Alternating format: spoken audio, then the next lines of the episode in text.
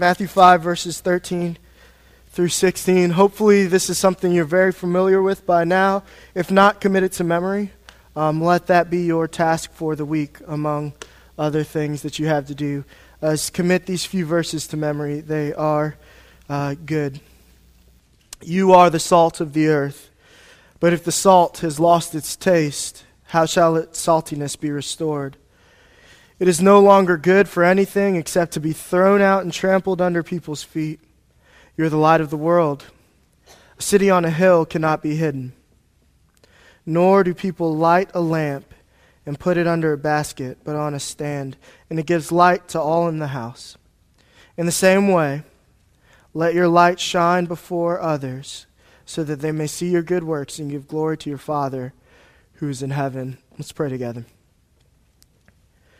God, you are good, and as we reflect on your word this morning, I pray that your spirit would move in us, that you would encourage us, that you would embolden us, that you would cause us to love your word, to love your Christ, Jesus, who is the Lord. And it's in the name of Jesus that we pray. Amen. Uh, this is my final go at Reach. Um, and so uh, we're going to talk a little bit about reaching your community. Last week we talked about your culture. We gave an overview of what culture is, what it means to be salt. Uh, but this week we're going to talk about what it means to be light. Uh, here Jesus says, You are the light of the earth, or you are the light of the world. Um, and and last week we, we, we talked a little bit about the differences between salt and light. We, we talked about how salt is uh, valuable simply because of what it is. It doesn't have to do anything. Just the properties that, that it contains allows it to preserve uh, food, allows it to draw out the flavors of food. And in the same way, we are salt in our culture. Um, just by our presence and just by us uh, living according to the Spirit, living by the Spirit, um, we uh, draw out the natural goodness in culture. Uh, we talked about the fact that culture is a good thing, uh, if you recall, and that God created it. God gave us the command to be cultural people, to do cultural activities. And now, as believers, we are called to be a part of cultural renewal. Uh, this, this week, we're talking about being light. Uh, and light is different than salt in a lot of ways, clearly. Uh, you know this. Um, but light, light is, is valuable just because of what it is, but it doesn't just stay on something. Light emanates, it, it flows out from a source, it moves, it goes into the darkness, and it sheds light on it. It bears light on it. Salt stays still, and just by being where it is and what it is, it is valuable. Light goes out, um, and it pierces the darkness. Um, it, it, it exposes what was hidden by the dark. And, and, and what Jesus says here is that you are the light of the world. Um, and, and we're going to talk about that. We're going to talk about light on a lot of different levels, what it means to be light. Uh, and we're, we're going to look at uh, a biblical, theological uh, view of light. We're going to look at a Christological view of light, light and then we're going to look at uh, light in the Christian life. Um, and we'll explain what each of those means, and then we'll give some practical ways that you and we can be light. Uh, and so, the first thing that we're going to do is look at light and biblical theology. Um, and in order to do that, I need to explain what I mean by biblical theology. Uh, there, there are two ways, really, you can look at biblical theology. The first is this any theology that finds its source from the Bible is biblical and it's thus biblical theology. Um, and then there's another way of looking at it, and that's the way that I mean here, and that is this that we are looking at the Bible and we recognize that though the Bible is two testaments and 66 books, it is one cohesive unit. It's one story from beginning to end. And there are certain elements, there are certain themes, there are certain types or strings that, that weave their way all the way through the story from beginning to end. And so I'll, I'll give you um, one example uh, of a theme that, that we see in the beginning and that, that we see uh, in the end, and, and that's of temple. Um, in Genesis 2, God creates the Garden of Eden. And what we see is the Garden of Eden is the place where God comes and he walks with his people. He walks among his people. The place where God dwells with his people. Now, right away, when we read Genesis 2, we don't think temple.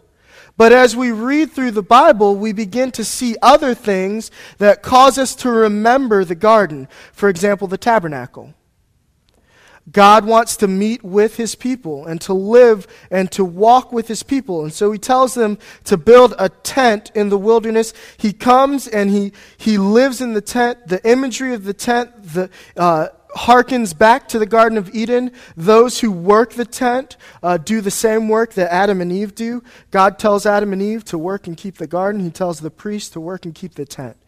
Uh, and then that's the place where God dwells with his people. And then you move on, and, and the Israelites have a permanent home. Uh, and in, in uh, Samuel, and, and then in Kings, 2 Samuel and in 1 Kings, uh, we begin to see that God has called his people to build a temple. He calls David to prepare the way for it, and he calls so- Solomon to actually build the temple. And you look at the temple, and there, there, there are three or four chapters of description of what the temple looks like. And you find that the temple uh, has lots of vegetation um, carved in to the gold plates on the wall. Uh, there are beams of cedar that look like trees all throughout the temple. There's fine and precious stones. There, there are fruit and vegetation, like I said, carved into the cedar. Uh, imprinted on the wall. And all of a sudden, you, you realize that as you walk into the temple, you'd be looking at something that it feels much like a garden. Not only that, the temple is meant to have and be surrounded by water. And if you recall in Genesis 2, maybe you do, maybe you don't. If not, go back, read it. Um, it it's there. Um, God describes the garden, and the placement of the garden is between four rivers. Uh, two of them you're probably familiar with, the Tigris and Euphrates. The other two are ancient, either have different names or we just don't know where they are. Um, but these four rivers surround the temp- or surround the garden, just like the water surrounds the temple. And all of a sudden we're saying, hold on, there's a picture here of something. There's something going on here. Uh, in Genesis 2, what we saw a temple, we see in Exodus 33. And in Exodus 33, what we see is the temple, the tabernacle, we see again here in, in Kings. And then finally, we reach the climax of the story. Uh, and and that, that's Jesus. And what do we see? That in, in Hebrews, the author of Hebrews tells us that Jesus is the temple. He tears down the temple, he promises, and he'll rebuild it. He was talking about the temple of his body. He enters into a perfect temple in Hebrews. Jesus is the fulfillment of that. And then finally, after the climax, kind of the it's not falling action, but it, it, it's, it's eternal fulfillment and consummation. Uh, we see finally the, the kingdom of God, the, the throne, the, the palace of God is a temple. It's where God sits among his people. Uh, we see in Revelation that Jesus walks among his churches. Literally, what that word is, is he tabernacles among his people. It's a temple. What do we see surrounding the city? A sea as of glass. It's surrounded by water. We see gold and precious jewels, cedars. Uh, we see all of the same imagery again, except for this time it's a perfect temple, and our union with God is perfect. And so here we have this string, and it's a huge one. Temple is a big theme. If you don't understand temple, you're, you're, you're missing a little bit of what God has come to do and what God created us to do, and that is to be with His people. And so that's a string that runs through. And we're going to talk, uh, and, and, and, that's, I, I, think, one of the better examples of biblical theology. You can also look at the theme of the hero. Um, the hero in Genesis 3 after the curse is the promised seed. There's this seed that is coming. And this is the story. It's a good story. God created, we sinned. God cursed, but in the curse, he promises a seed. And what will that seed do? You remember. The seed of the woman will crush the head of the serpent. He will destroy the curse. And then right after that, we get two story. We get a story about two sons. One son seems like he could be that promised seed. His name was Abel. He was a good guy. He loved the Lord. He made good sacrifices to the Lord. Maybe this is the seed. Maybe it's just right after. But what happens? Cain kills him. Can't be Abel. Abel is dead. Can't be Cain. He's a murderer. So what do we get? Genesis 4. Genealogy. We start tracing the seed. And every time we get a block of genealogy that ends, we get another hero. We get genealogy, genealogy, genealogy. Noah. Noah could be the one, right? It could be Noah. He's a good guy. He trusts God when everybody's mocking him. He builds an ark. He's the one who's going to preserve humanity through judgment of the flood. Noah does some things after he gets off the ark that aren't very admirable. Turns out he's a sinner too. So what do we get? More genealogy. Genealogy, genealogy, genealogy, Abraham. A new hero.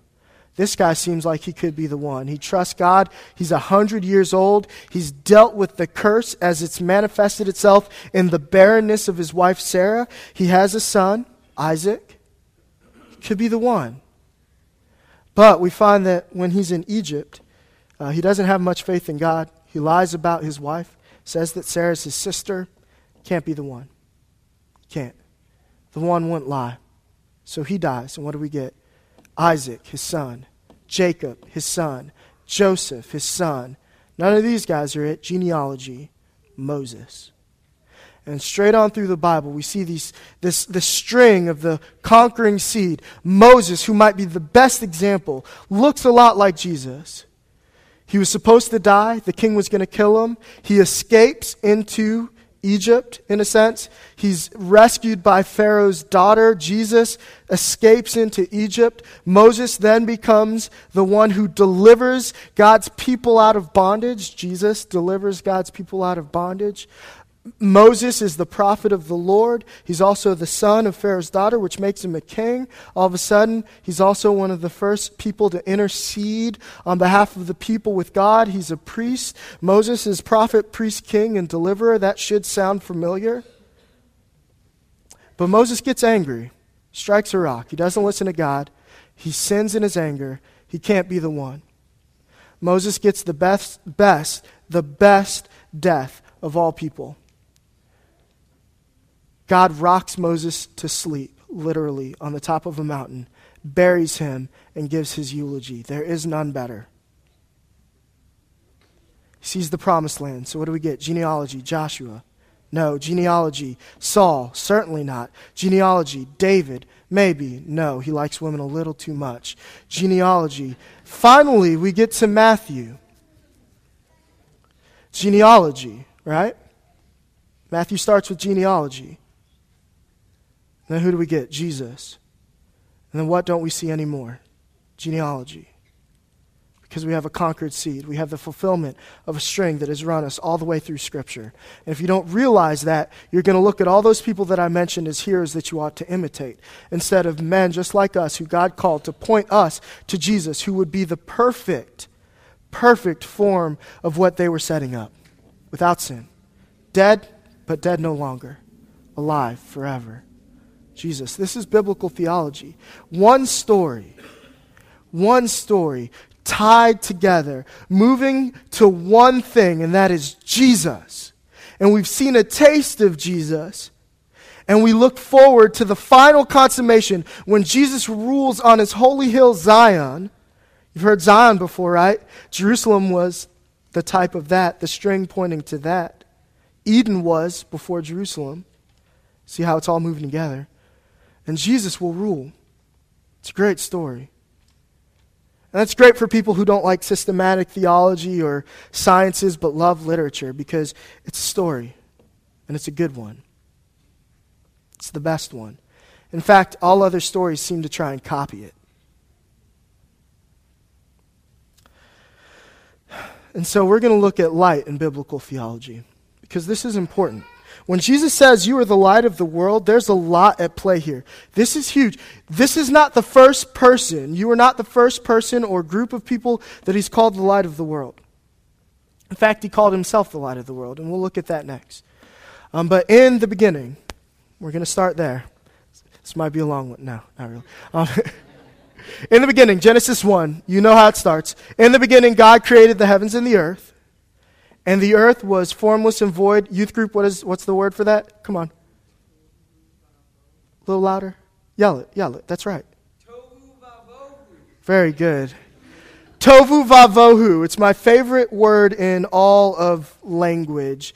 Um, it just rolls off the tongue really awkwardly, and I, I love awkward things. Tovu vavohu. It means wild and waste. It's like the ocean during a hurricane. You don't want to go out there, it's tovu vavohu. And the world, the earth, was tovu vavohu, and the Spirit of God is hovering over the waters. And then we see this God says, Let there be light. And there was light, and it was good. And God separated the light from the darkness. And so, right from the beginning, what we see is that the world is chaotic. God is going to be ordering the world.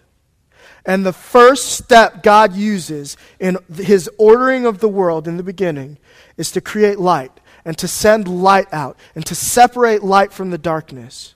And the light he calls day, and the dark he calls night. All right? And so light is that first step. It illuminates everything so that God can see, even though he knows, so that the chaos is made visible and he can begin separating and ordering and filling things. God said, Let there be light. And he separated the light from the darkness. Not only that, there's something about the light that marks each step of God's ordering in creation. Because day one ends, and it doesn't end the way that we say. If we said it was a day, we'd say it was the morning, and then it was night, and that was our day. But what, is, what does Genesis 1 say? It was evening, and then it was morning, the first day. And so we move from darkness into light. We progress from unseen into seen, and then we get more ordering. Light's very important in creation. Uh, but then light becomes a very huge theme again in the book of Exodus. We see light a lot in Exodus. And the first time we see it in the book of Exodus is uh, during the plagues. And if you recall, one of the plagues was darkness. The Bible says this about darkness that the whole of the land was covered in darkness and could not see except for the people of God who had light. Now, how is this related to the first light that we saw? God is ordering and establishing his kingdom and his world through his people, the Israelites. And he is establishing that they are his. Those who are not his people walk in darkness. Literally, they walked in darkness. Today, we can already see where this is going. Spiritually, they walk in darkness. But those who were God's people literally walked in light, just as we who are in Jesus walk in light. We'll get there, though. So then we see light again in Exodus 33. We mentioned it earlier. God tells Moses and commands the people to build for himself a tent of meeting in their midst. And so they build this tent. And there, there's this amazing ceremony. I, I, honestly, I, I say this, but it's because sometimes I forget my own sinfulness. I just do not understand how the Israelites missed it so many times after seeing so many different things. And then I remind myself of how many times God has done things that I thought were impossible, and I forget the next day. But, but seriously, they build this tent, and then there's like this smoke Okay, the smoke comes down over the tent in the day, and then at night, what is there? Fire. There's fire over the tent. And what this fire represents is the Spirit of the Lord, the glory of the Lord. Another word for the glory of the Lord is the radiance of the Lord. The light that the Lord emits is His glory. And it comes in among the people and into His tent. And there, the light is symbolizing the fact that God is dwelling with his people. Not only has he called them out, he has, he's chosen to live with them. And they forget, or they don't care. I don't know which it is. Or they're just really self centered. They're sinful, just like us. They forget time and time again Um, and if you don't know anything about the history of the Israelite people in the Old Testament, just know this. God rescues them a lot. They think, oh, thank you, God, for rescuing us. We're going to follow you forever. And then, like two days later, um, they start worshiping some other God um, from some other nation. And they repeat this vicious cycle until finally uh, God says uh, to his prophet Isaiah, in, in Isaiah uh, 10, enough enough. And we get this, or in Ezekiel, I apologize, in Ezekiel 10. And we get this picture in Ezekiel 10 of the Spirit of the Lord, the glory of the Lord leaving the temple. So we see as the radiance of God, the Spirit of the Lord, leaves the temple, goes up the mountain, never to be, well, not never to be seen again, but goes up the mountain, not to be seen in the temple or in Jerusalem for quite some time. And so, what, what's happening here is metaphorically, the people are in darkness again because the Spirit of the Lord, the glory of the Lord, has left the people. Now, here's what this means. And, uh, um, because this, this, this really is important. This happens. The Spirit of the Lord leaves the temple, the light of the Lord leaves the midst of, the midst of his people, goes up the mountain, ascends into heaven, and then we get 400 years of silence. No prophecies, no prophets, no word from the Lord, nothing. We see that somehow, tied up in this light of the Lord, is the revelation of God and who He is. Light reveals, we know that. It reveals our sinfulness, it also reveals the, the glory and the truth of God. And this light, this spirit, this glory of the Lord leaves the temple. And for 400 years, we're left in silence. Darkness. Till what? Till some poor, raggedy shepherds in some back hills town in Judea laying on the grass and they see lights from the sky.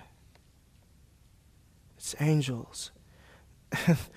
and I, I, can't even imagine. It must have looked like day. The light of the Lord shines on them, and the messengers of God give them a proclamation. They say, your Savior is born. Jesus is here. They go, and there's Jesus. And God has become incarnate, uh, has taken on flesh, has become man in this baby in a manger. And, and Matthew tells us that story about the incarnation, and John tells us this story, and we're going to come back to it. So I'll just say it briefly um, that in the beginning was the Word, and in the Word was life, and the life was the light of men. And so here comes the light, Jesus. And his light, that light shines in the darkness, and the darkness doesn't comprehend it. We'll talk about that word comprehend too. So here we get Jesus, the light of the world. And he comes and he's here and he lives and, and he heals and he, and he lives and walks among his people. John says the word became flesh and dwelt among us. That word dwelt is the same as the word dwelt, walk among us. When, when Jesus is mentioned in, in Revelation as walking among the lampstands, literally God says that the word became flesh and tabernacled among us. He, he made his home with us. Light came to live with the darkness. But here's the thing is that when light's in darkness, the darkness can't overcome it. So we have Jesus, the light of the world, here. Okay? And so all we've we've gone from the first step in creation being light to the first step in recreation being the light of the world. That's cool. But it goes on right? Because what happens? Jesus does all these things. People don't love him as much as we'd expect. In fact, the Pharisees pretty much just hate him and they want him killed, and so they get him killed. And on the cross, as he dies, light leaves. The earth quakes, there's darkness over the land again. Light is huge. Light represents God being ordering out of disorder, God being with his people, God revealing himself to his people, God loving and protecting his people, and the light's gone for a little bit. And then at dawn, it's just cool. There was evening, Friday evening, and Sunday morning. Jesus raises from the dead.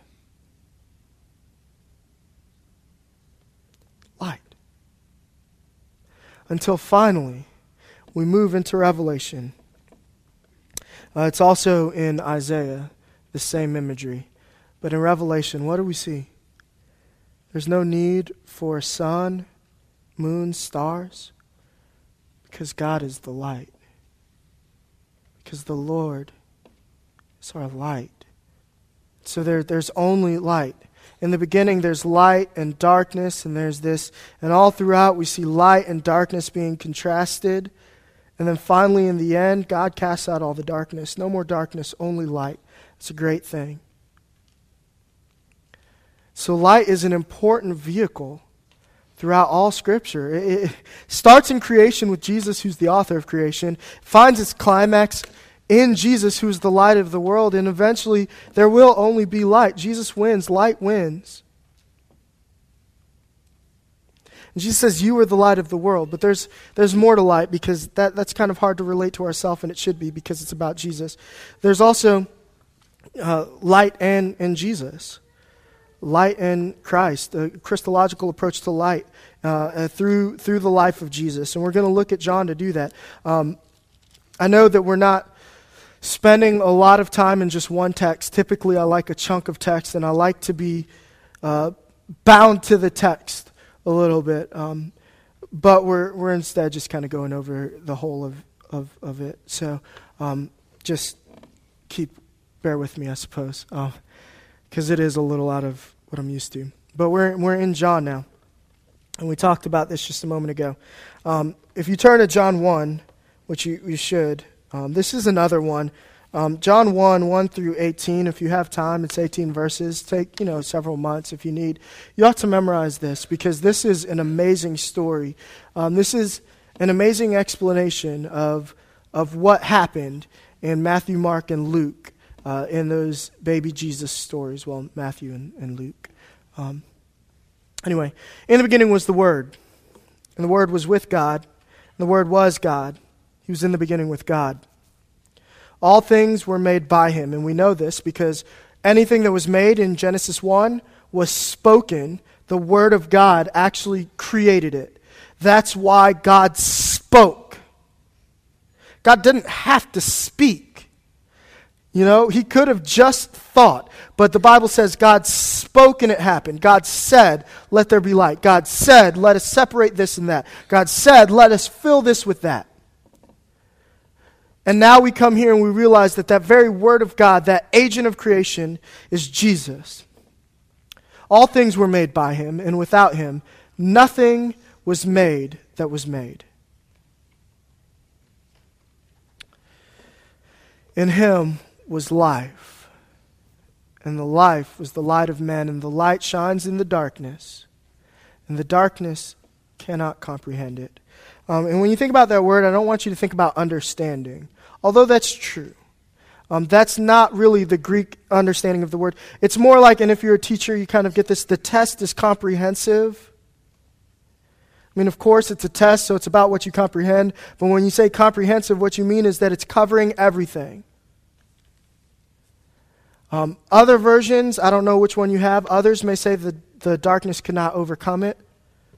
That that, that's kind of what it's getting at. The darkness um, could not stand against it. The darkness could not be comprehensive in its control over the light. In fact, it had no control over the light. The light comes into the darkness, and the darkness cannot overcome it.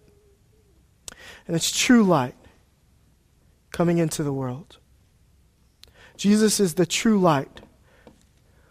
We know this because of our survey of biblical theology in light. The sun and the moon weren't the true light. They weren't even the first light created. God creates light, and then three days later, he creates the sun and the moon. And then in the end, the sun and the moon seem to have been blotted out. in judgment, but there's light because God, Jesus, is the true light. And so Jesus is the light, uh, the true light which enlightens everyone was coming in the world. He was, made, he was in the world, he made the world, and yet the world didn't know him. Came among his people, they didn't receive him. So what we see is that light is the author of creation. And since it's Jesus, it's also the author of recreation. Being light for Jesus is about salvation. It's about creation. It's about calling his people. It's about being in the midst of his people and bringing them out of darkness. Uh, but then J- Jesus will say three more times in the book of John that he's light. And if you think John doesn't love light, then read 1 John 1, 2, 1 as well, because the beginning of that is all about light. But we're going to stay in just the Gospel of John in Jesus' life. If you, if you move eight chapters forward in Jesus' life, seven really, um, you get this story of a woman. And this woman is caught in adultery. Literally, what the Bible says is that these Pharisees went and while the woman was in the act of adultery, in the middle of it, they snatched her up, pulled her into the street, and brought her in front of Jesus. And they said to Jesus, What should we do with this woman? And clearly, the woman's been caught in the act of adultery. The law of the Lord is that she should be stoned. Her sin is great. What does Jesus do? He kneels down in the sand. He takes his finger. He starts to write the sand. One of the great mysteries in my mind. Like, these are the things that I obsess over. What did he write? What did he write? Isn't that a good question? I mean, he writes something. He writes it large enough, I think, so that the Pharisees see it. The Pharisees see it, and all he has to do is stand up and say, Let him who is without sin cast the first stone. And they all walk away. And I, I, I like to think that since Jesus knows what's in a man and he knows their hearts, that he just starts writing sins. And as they read it, they're seeing who they are and their own sinfulness. And they're seeing that their list is a lot longer, a lot worse than just adultery. Not that it's just adultery, but you know what I'm saying. And then he stands up and says, Look, the one without sin, cast that first stone. If you have the audacity to be that person. And they all walk away. And Jesus stands up and says to the woman, No one here is left that condemns you. Go, your sins are forgiven. Your sins are no more. Huge. And they say to him, you know, how can you, who, who's this one? who's this one who's forgiving sins? Jesus forgives her sins. And what's the next thing that he says? I'm the light of the world. The light of the world. Whoever follows me will not walk in darkness, but will have the light of life. So somehow, Jesus being the light of the world is wrapped up in the forgiveness of, sin, of sins. It's wrapped up in people who were condemned receiving compassion and mercy and following Jesus. That means that the light of the world is not coming here to condemn. The light shines light on sin. And sin, you've, Jesus didn't come to condemn because they were condemned already.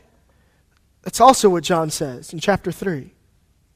Jesus came to shed light, and that light calls people to follow it.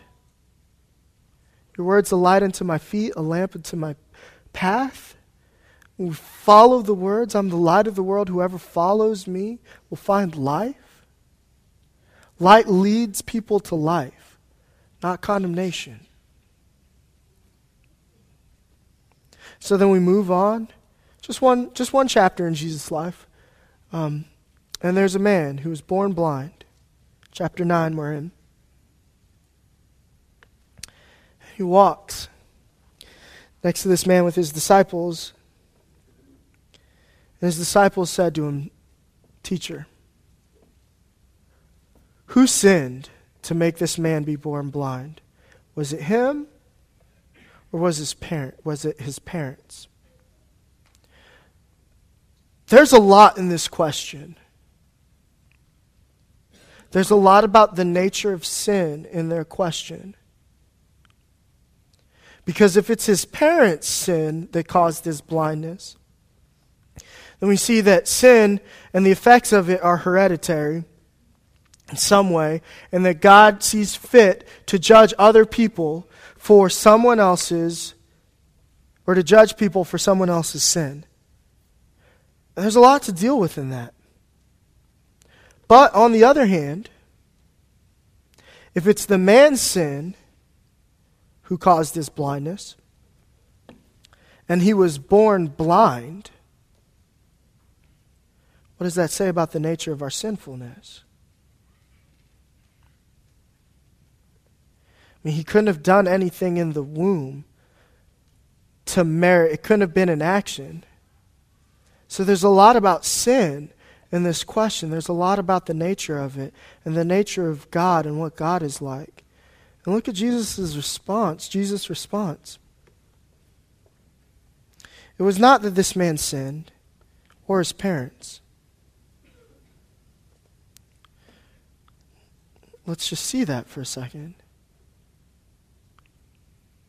Because it seems like every time something bad happens around the world, some guy who claims to be on our side gets on TV and says it's because a certain group of people do a certain thing. Every time. And it forgets the nature of sin and its truth. And that is that Adam and Eve were created as the center of humanity was the centerpiece of God's creation. And so when they sinned, it was like a giant boulder was thrown in the middle of a small lake and everything was thrown off. Sin, with a capital S, the enemy, sin. It's bigger than just what you do. Although you can commit sin, sin is bigger than that. And its effects are bigger than that. Do you think that a child in, in Uganda that's born with AIDS is that, that somehow there's something that in him that merits punishment, but, but we who were born in the United States, somehow we, we, we're better seen in the, in the eyes of God? Like, do you think that we're blessed because of who we are, because of the nature of who we are, and they're not? I mean, did you even. They didn't choose to be born where they were born. And so no one, no one does.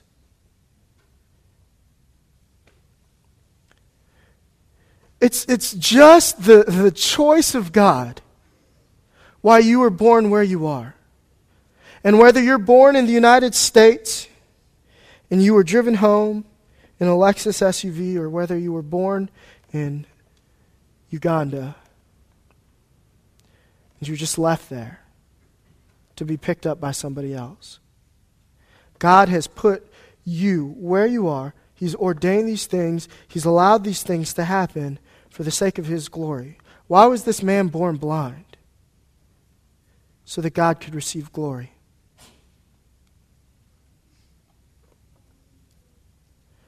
And then Jesus does the grossest thing that he ever that, that he does all, all scripture he, he spits in the ground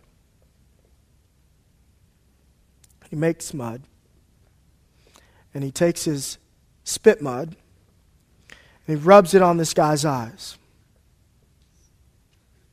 He says, All right, go down, wash the spit mud off of your eyes, and you'll be able to see. He doesn't say spit mud, I don't think. Um, he says, Go wash in the pool of Siloam, which means sent. That's interesting, too. this guy being seen, seeing and being a follower of Jesus is wrapped up in his being sent. I don't have a sermon to preach on that yet. Um, so he went back and washed, and he came back seeing.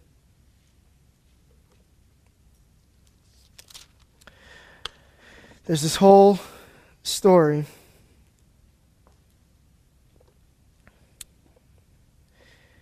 And Jesus says that he comes into the world as light. After all of this explanation about how, how could this man see? You know, read it, it's good.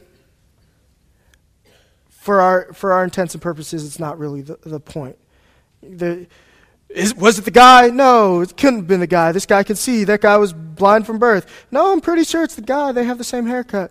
You know, and then, no, it's me. It's, you know, I'm not dead yet. Um, and then finally, it's him. And they, they, they determine that the parents are like, no, I, I, I know, you know, moms know who they gave birth to.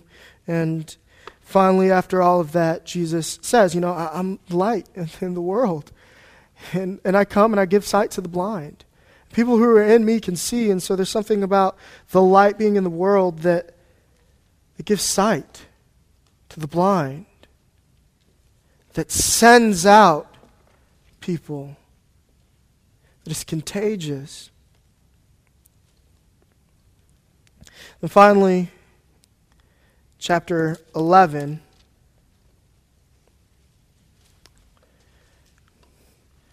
We see Lazarus, Jesus' friend, is sick. And you know the story, he dies. Jesus comes a couple days later. We don't know how long. Deals with Mary and Martha. Gets very angry. And in his anger, he cries and yells at the grave. Lazarus come out. Lazarus comes forth. A dead guy is now alive. Um, it's in the papers. It makes its way through, you know, the Twitterverse blows up and and everybody is talking about this guy who is dead and who's now alive. Um, and we get into verse 12, and they're still talking about it. Um, and finally, all, all of this conversation is going on. Greeks are starting to seek Jesus because, look, if somebody can raise the dead, um, you need to go find out who they are and, and follow them. and I don't mean that in sort of the medical sense where you shock them back to life. But if with words you can raise somebody from the dead, um, that, that's, that's impressive. Uh, and so finally, we, we, we see in verse 35 of 12 after verse of chapter 12 after you know the Pharisees are trying to kill Jesus now. Uh, every the Greeks are trying to to to, to uh, follow Jesus. They, they want to see who this guy is um, he, he makes his entrance into Jerusalem, we see that the light is among you for a little while. Walk while you have the light, lest darkness overtake you. The one who walks in the light, the darkness does not know where he is going. While you have light, believe in the light, that you may become sons of the light. And so, what we see is one of the results of him raising Lazarus from the dead is that he's going to have to die. It's the final straw. After he raises Lazarus from the dead, the Pharisees say that that's enough. People are going to start following him. We're going to lose our power. He's got to go. And so in John, that starts the road to Jesus' death. And so Jesus says, Look, part of being light for me is that I have to give my life up for you. Walk in the light now while you have me, because I'll be taken away. And if you walk with me, you will become sons of light. And so, part of Jesus being the light of the world is that he has the ability to make other people be light too. Drink from this cup. Now you're like me. Jesus can do that.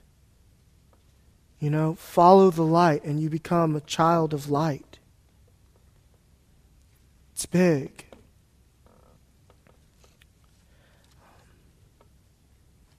Jesus is the light. So he comes and he lives among his people. He blesses and heals them. He brings them compassion. He dies for them. And all of a sudden, we're seeing things that are very practical for us. We're called to be among the people. We're called to send the people.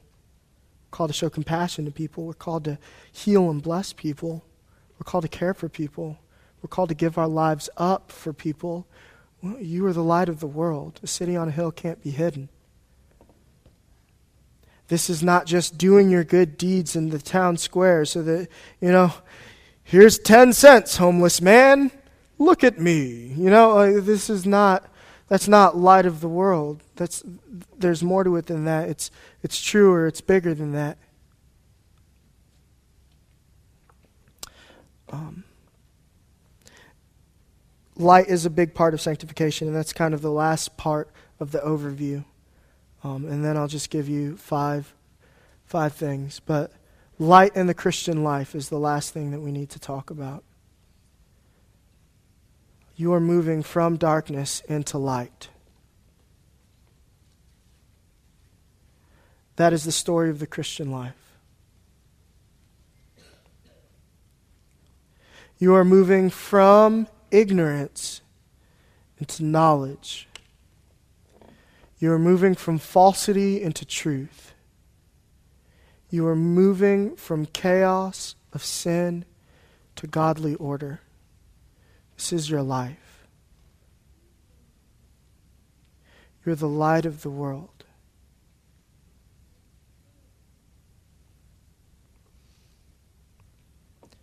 You're the light of the world. You're called to be light. You're called to be in the world. Uh, you, are, you are called to be not of the world. You are called to be little light. You're, you're Christians, you're little Christ. You're little lights that point to the big light.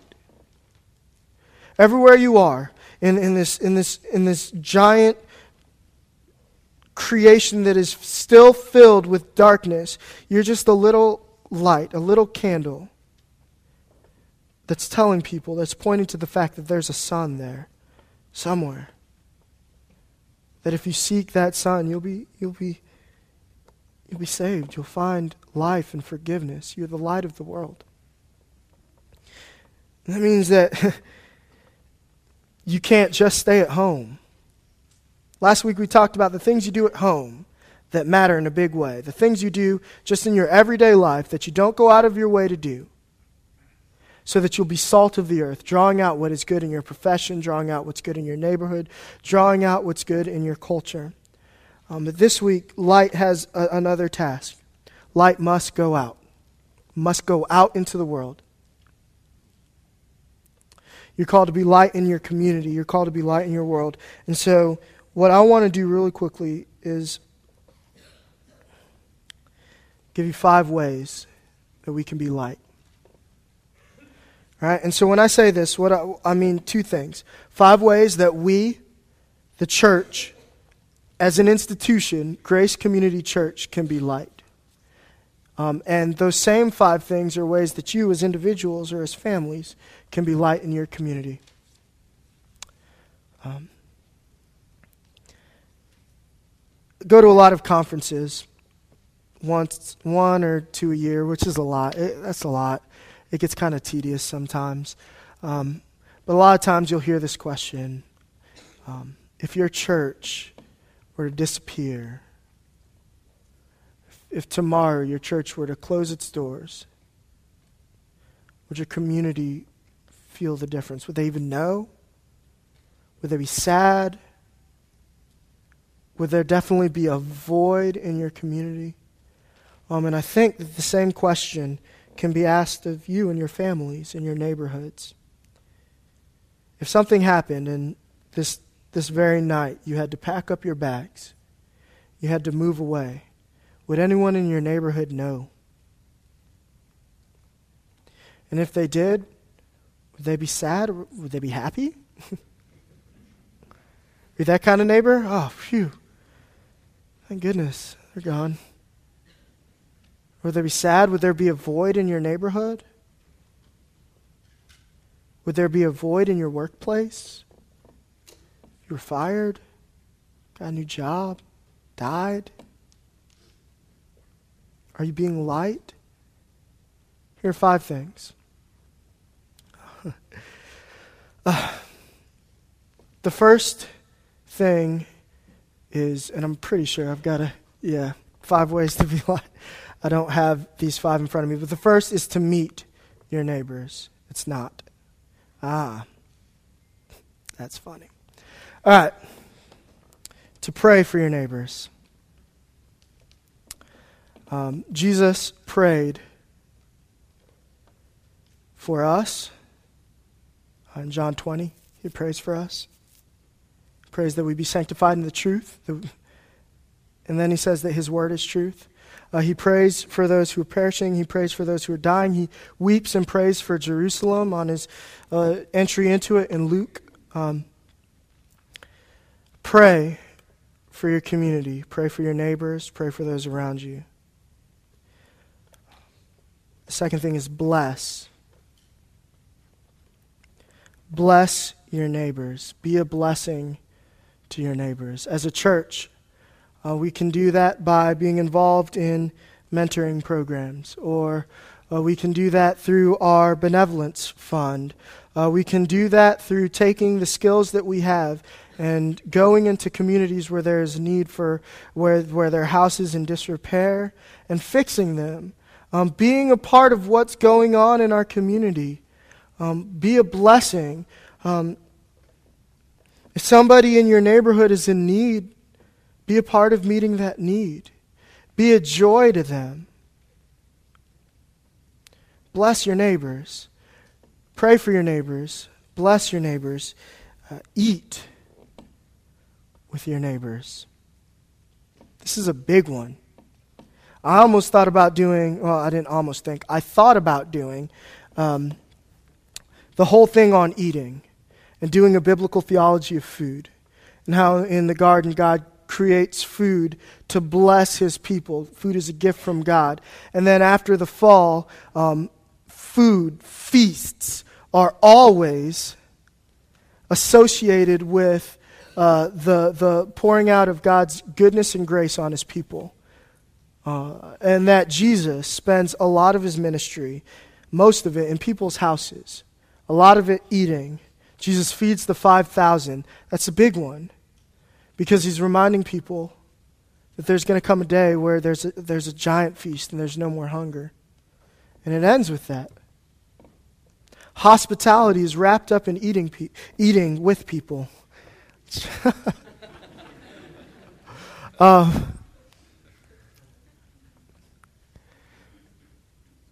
food.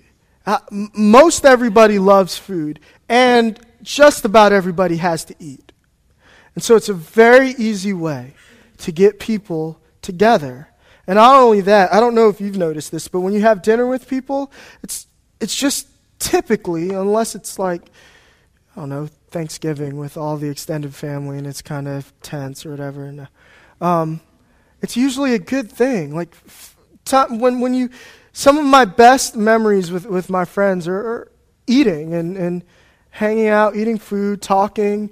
Um, the conversation is just natural. It's good. Uh, in, in, in Hebrew culture and ancient culture, in most cultures around the world, it's a sign of fellowship and friendship. As believers, we're called to the table together. Um, we're called to, it, we are looking forward to a feast. And everyone's invited to that feast. And so we can start imaging that now by inviting people to eat with us. Um, Bless somebody this week. Invite somebody who is not in your family or in your home group over to your house for dinner this week. Or go somewhere and eat if you, if you don't have a ho- home that's you know, capable of hosting many more people than are already eating there. Um, listen to your neighbors, to your community. Jesus listened. When you're eating with them and there's conversation, listen to what they're saying. As a church, we ought to listen to our community. We ought to hear what our, the people in our community are saying, hear their complaints, hear their needs, hear their desires, and show them how Jesus is the solution for all of them. Listen to your neighbors. Find out who they are, where they're from, what they enjoy, what they're struggling with. You'd be surprised. People will talk if, you, if you're willing to listen. And then finally, share with your neighbors. I mean this on a lot of different levels. The first and most obvious level is share the gospel with your neighbors. But also share your life with your neighbors.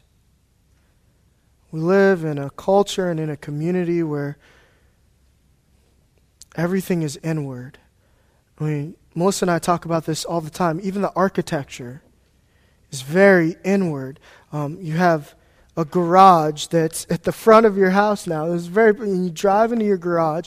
You don't have to see anybody. You go into your home, you do your thing, you go to bed, you get up, you want to go to work, you get in your garage in your car, and you go to work, and you can live your whole life and not meet your neighbor. It's a sad thing. Because your neighbors, just like you, are dying without Jesus. Love your neighbor. It's almost come to the point where when Jesus was talking, it was easier for them to say, Yeah, I can love my fellow Jew, but you know, I can't love my neighbor who's the foreigner. It's almost easier for us now to love our neighbor who's a kid in, in a country that doesn't have food that we can send money with Compassion International to, and not to love our neighbor who is literally our Webster's definition neighbor.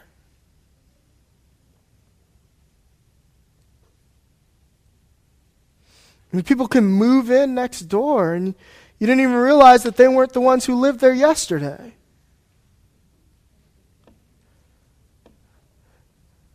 or you can ask, so how long have you guys been here? Oh, 10 years. We remember when you moved in. It happens in church all the time. Well, for me, uh, this is this is on me because when we've had I had a conversation with somebody about, but uh, there are people who've come to this church for a long time, and you know, like I'm Sean, and they're like, I know we we've we've been here for two years. Like, all right, well, I'm embarrassed, um, but but share your lives with your neighbors. Um, let them know who you are. Don't paint this picture of perfection. Be honest with your neighbors. Look, I'm a Christian and I yell at my kids sometimes, even when they don't deserve it, just because I'm mad. I'm not perfect. You know, we're not perfect people, but we follow Jesus. And part of that is, is loving your neighbor and sharing with your neighbor. So, so this week, pray for your neighbors. In fact, we'll make it even simpler. Pick one neighbor. If you don't know who they are, pick the house. So, over there, that house, I'm praying for them. All right? Pray for your neighbor. Find a way to bless them, which means you're going to have to talk to them. That conversation may, in fact, be a blessing to them.